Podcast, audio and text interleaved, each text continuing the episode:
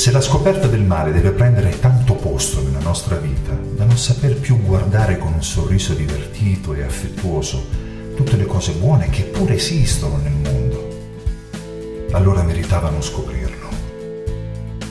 Rovistiamo dunque negli errori di casa nostra solo quel tanto che basta per non ripeterli noi, quel tanto che basta per contribuire anche noi senza falsa umiltà all'educazione e istruzione dei nostri confratelli e superiori, compresi i vescovi e il Papa, che hanno bisogno come tutti e forse più di tutti. Ma dopo aver ottenuto questi due scopi, basta, non ne parliamo più. Ci si può far sopra anche una risata divertita.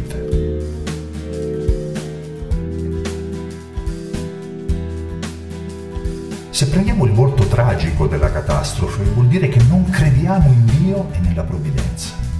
È triste, è un disonore, è grave, è tutto quello che vuoi, ma non è una catastrofe.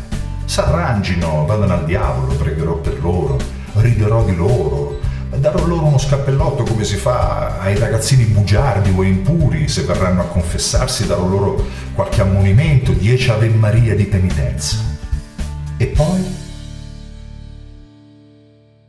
e poi andrò tranquillamente a mangiare a dormire e cercherò di osservare giorno per giorno la legge di Dio e della Chiesa e non vorrò smettere di essere una persona sorridente e serena, una persona che possiede la pace e la sa difendere e che anche se fa polemica frizzante, anzi sterzante, non fa come quel cocchiere che per frustare meglio un cavallo si sporse troppo e cascò di cassetta e neanche come quello che non frustava nessuno e vendette la frusta.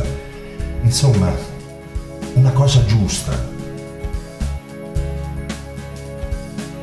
Combattivi fino all'ultimo sangue e a costo di farsi relegare in una parrocchia di 90 anime in montagna e di farsi ritirare i libri dal commercio. Sì, tutto, ma senza perdere il sorriso sulle labbra e nel cuore, senza un attimo di disperazione o di malinconia o di scoraggiamento o di amarezza.